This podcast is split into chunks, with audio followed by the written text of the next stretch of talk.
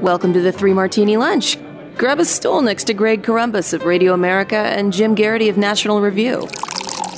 Three martinis coming up. Hey, it looks like this week's moving a little bit faster than last week. At least that's the way it feels to me. Maybe that's because we've had more good and crazy martinis than usual this week, but we've got good, bad, and crazy for you today. And uh, Jim, let's talk about Democrats seeing reality. We're going to see a little bit of that in our first and uh, second martinis today. But let's start with Jim Cooper, who, after many, many years in the House of Representatives, we mentioned him in a good martini a couple weeks ago because he's leaving, uh, and the way the Tennessee Republicans have redrawn the congressional map. And in Tennessee, it looks like the Republicans are going to gobble up his district by splitting it into a bunch of different ones. But he also uh, gave kind of an exit interview, although he hasn't gone yet, to the Nashville scene, and they asked him a bunch of different things. And one of the things that Cooper says here is, quote, our party needs to improve its management capabilities. We do not anticipate and organize and plan. And then the questioner says, I've heard some Democrats take solace in the possibility that five years down the road, toward the end of this 10 year cycle, there's a chance that you'll be competitive in all three of those seats. Do you see that happening? And Cooper says, Well, I certainly hope so, but hope is not a strategy. Remind me what the strategy is to change the minds of rural voters, meaning towards Democrats. Interviewer says, What would you suggest? And Cooper says, You said you'd heard from others. What's their strategy? Their strategy is blind hope.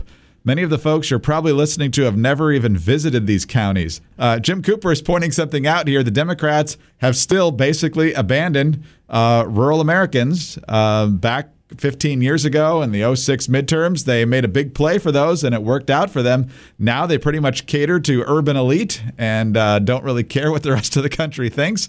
And if the polls are accurate, it's going to show up to the Democrats' detriment and our great happiness come election night this year. Indeed, Greg. And I think maybe we can, you know, hone that in a little bit more specifically. Urban and suburban elite Democratic progressives have abandoned rural Democrats even rural Democratic lawmakers like Cooper is describing there. What we're seeing here is a process that really kind of accelerated. And you can say, you know, you could argue, uh, you know, going back to Bob Dole, right, that, that you know, farmers and rural America was seen as, you know, where uh, Republicans were going to do well, although actually that was not always necessarily the case. Um, Reagan Democrats certainly probably might have you know first triggered this, but you can you can really look at I'd say the Obama years right was where it really started seeing you know not just like blue cities but intensely blue cities and the you know we've always been fighting over the suburbs and, and things like that uh, trump came along and took a process that was already accelerating and then just kind of you know went from uh, red to like bright maroon. I'm trying to think of, you know, with the, even redder, right? You know, crimson, you know, is how you color uh, the way you'd look on the map of these sorts of places. And you'll talk to the Mudcat Saunders, the uh, uh, guy who helped Mark Warner win his gubernatorial race. Uh, James Carville sometimes talks like this. There are Democrats who, who one either still represent these areas, although they're getting fewer and fewer, or there are ones who have won races in places like that and done better in statewide races in part by not losing these rural areas so badly. Vilsack, the former agriculture commissioner, used to talk about this. And the rest of the party, I think, has heard them and said, no, we just don't care about these parts of the country. In fact, a good portion of our identity is feeling superior to these parts of the country. We relish looking down on them. We relish looking down on flyover country. Um, and that's where you get, you know, uh, jokes about Hicks and, you know, pickup trucks and, things like that. So um, I, I, have bad news for, for, you know, Jim Cooper that I think he's, he's trying to tell his party a message um, and oh, by the way, I don't think you know, I, this this works both ways. I'd like to see Republicans trying to compete more in urban areas. I'd like to see more Republicans running for mayors of big cities. Uh, it's very tough to win if you don't uh, if you don't bother to compete. And yes, it's a long shot, but one, you never know when you can catch a wave. Two, you know, the first way to the first step towards winning is to give people an option. Get out there, make your argument. You don't know how many, you know, potentially winnable uh, town council seats, city council seats, things like that have been lost because Republicans just simply didn't have any candidates running and didn't have anybody out there trying to make their argument for uh, how these uh, for for their ideas, their agendas, their policies, and how they think they can serve people better. And oh, by the way, things like you know abolish the police are giving you know Republicans this enormous opportunity to say, hey. We know the real problems in your lives. We understand. We relate. We're not these, you know, we're not Mr. Monopoly uh, out of you know touch old fat white guys. You know, we can we relate to your problems and we can have a plan to solve them. You can do a lot of good. A good, successful party will not concede any territory, any part of the country. But more and more, it just seems like a lot of progressive Democrats are perfectly comfortable with this attitude in their party. Yeah, I come from a small town and uh, you know have a relatively decent idea of how uh, folks in small towns and rural areas think. And let me tell you, they're very, very passionate. So they know when you think uh, that they're not worth your time and your effort, and that uh, that you're looking down on them, and they are going to make you pay because they're very, very motivated. But the sneering elitism is now, of course, infecting the suburbs as well. Uh, that's how Glenn Youngkin became governor of Virginia yeah. by Democrats because the thing they love more than anything, regardless of where you live, is telling you uh, what to do because they know better than you.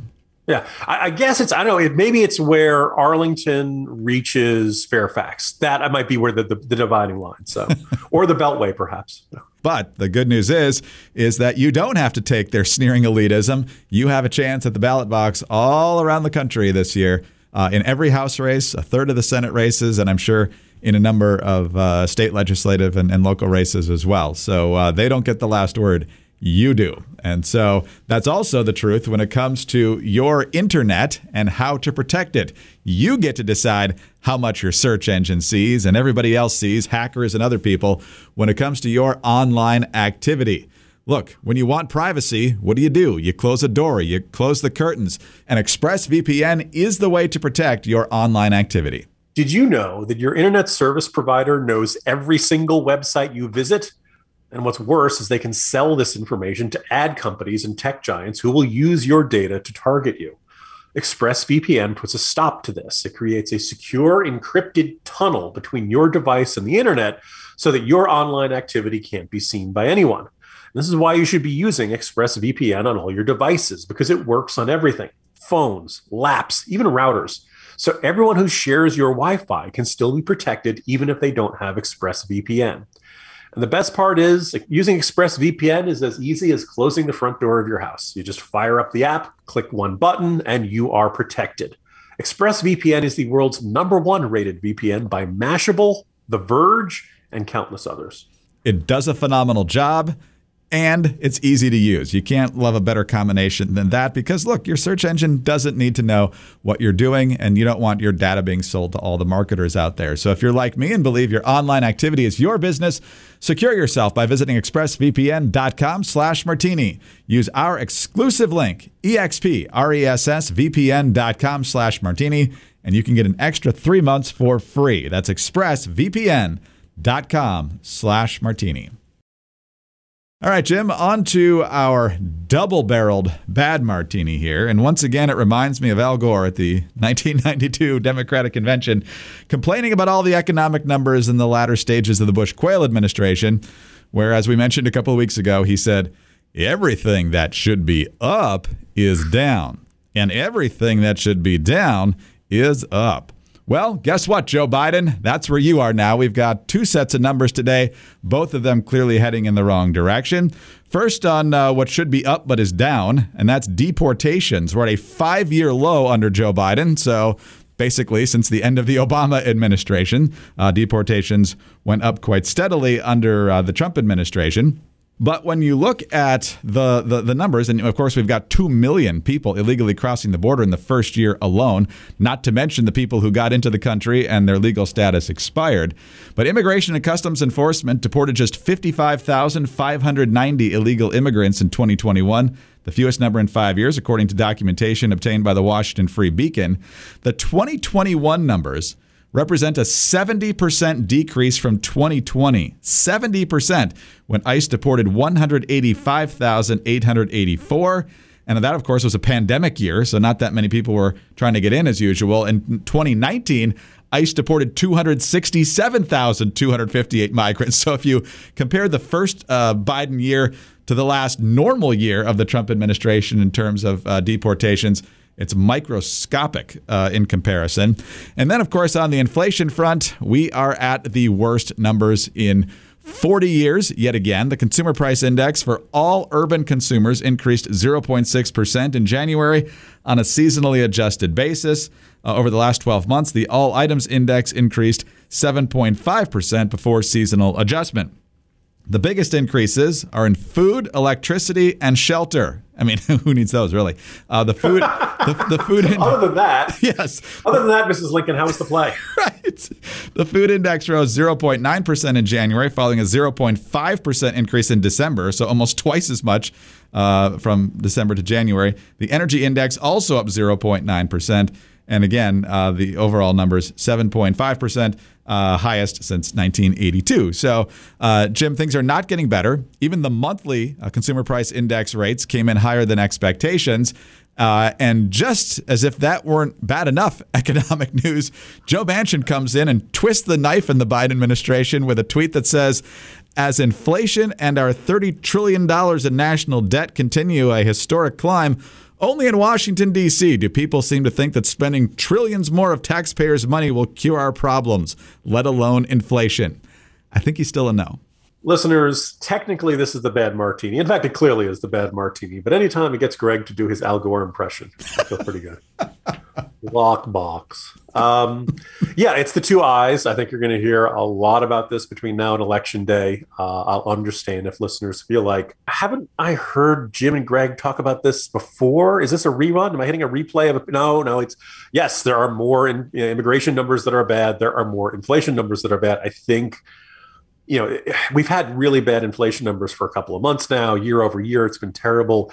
I think what's striking is we you brace yourself for bad numbers, and then somehow they find a way to be even worse than than people were expecting.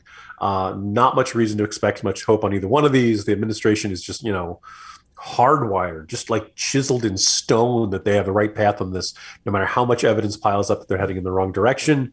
And uh, unfortunately, people just should not expect any any course correction at the anytime soon.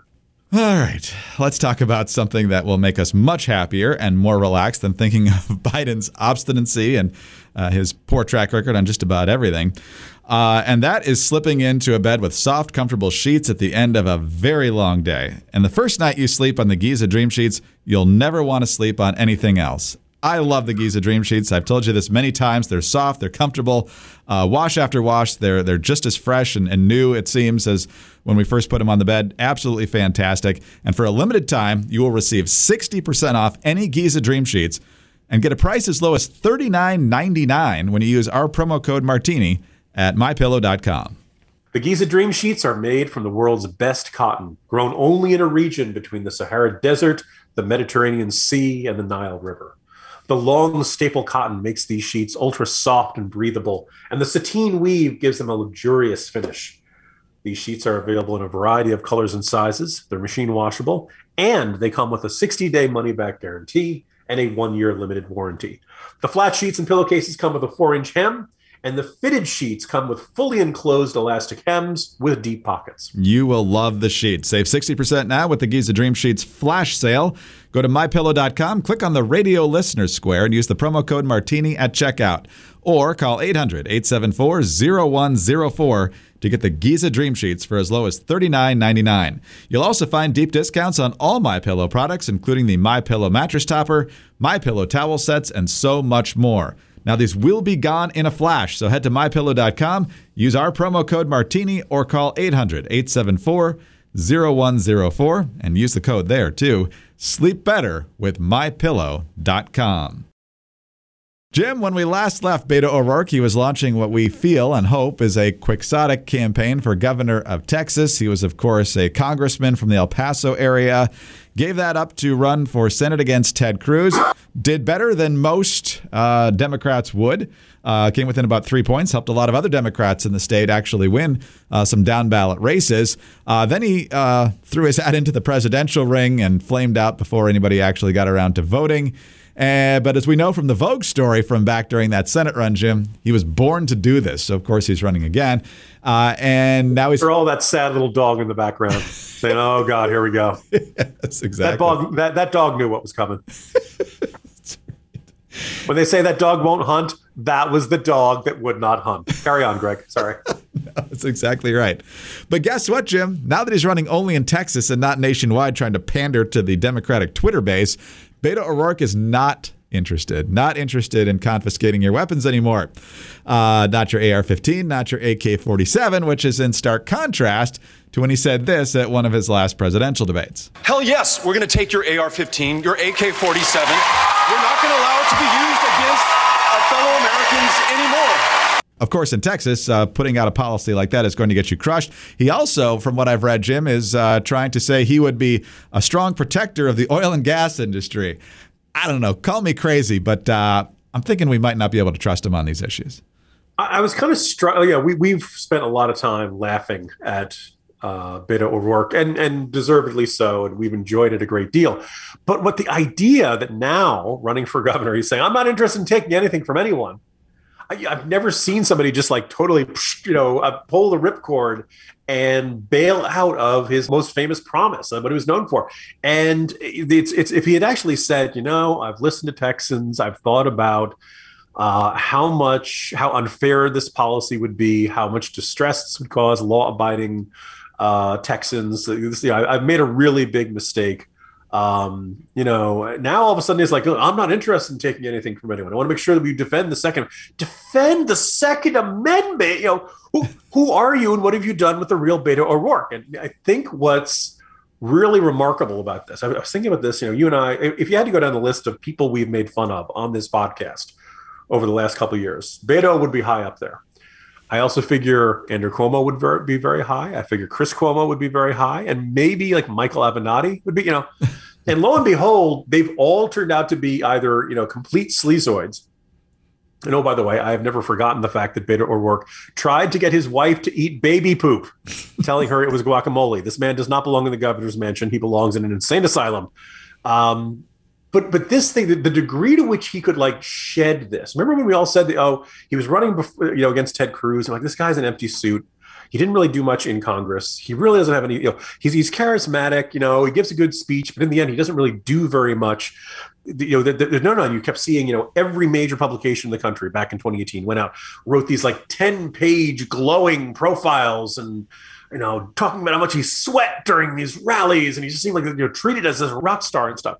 He runs again, doesn't do nearly as well. This it runs, runs for president, basically crash and burns. People getting tired of him. This is just kind of this interesting. But the fact that he could just turn on a dime and now say, "I'm trying to defend the Second Amendment," like there's something kind of empty there. There, there's something really like we've all been wrong. We've all made mistakes. We've all said, "Oh, I shouldn't have. I, I was wrong. I, I, thought this through. I've learned something new." But the idea to turn on a dime and just kind of act like nothing ever changed. There's something almost like you know mentally wrong with someone like that. There's something you know. I don't want to say sociopathic. That's putting a little bit harsh, but like.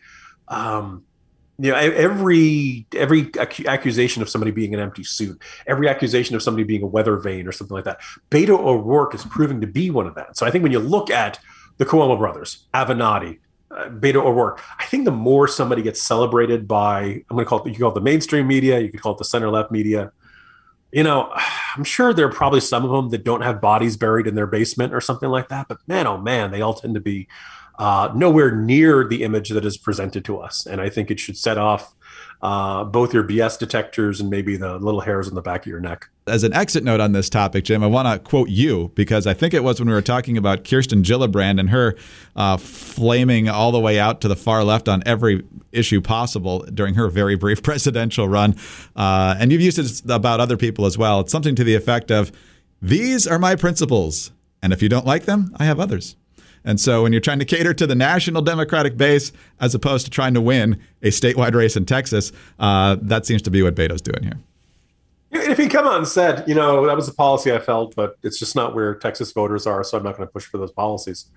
Okay, you know, I don't know if I trust him, but at least to be honest. But this, yeah, it's very, very Stalin-esque airbrushing of history. Oh no, I'm a defender of the Second Amendment.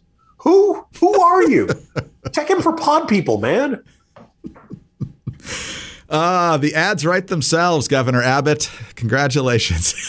you should have a doozy uh, with this one in particular. So, uh, Jim, tomorrow actually is Friday. Uh, see you then. See you tomorrow, Greg. Jim Geraghty, National Review. I'm Greg Corombos, Radio America. Thanks so much for being with us today. Do subscribe to the podcast if you don't already. Tell your friends about us as well. Uh, we are very grateful for your five star ratings and your kind reviews, so please keep those coming. They help us out a lot. Get us on your home devices. All you have to say is play Three Martini Lunch podcast. Follow us on Twitter. He's at Jim Geraghty. I'm at Dateline underscore DC.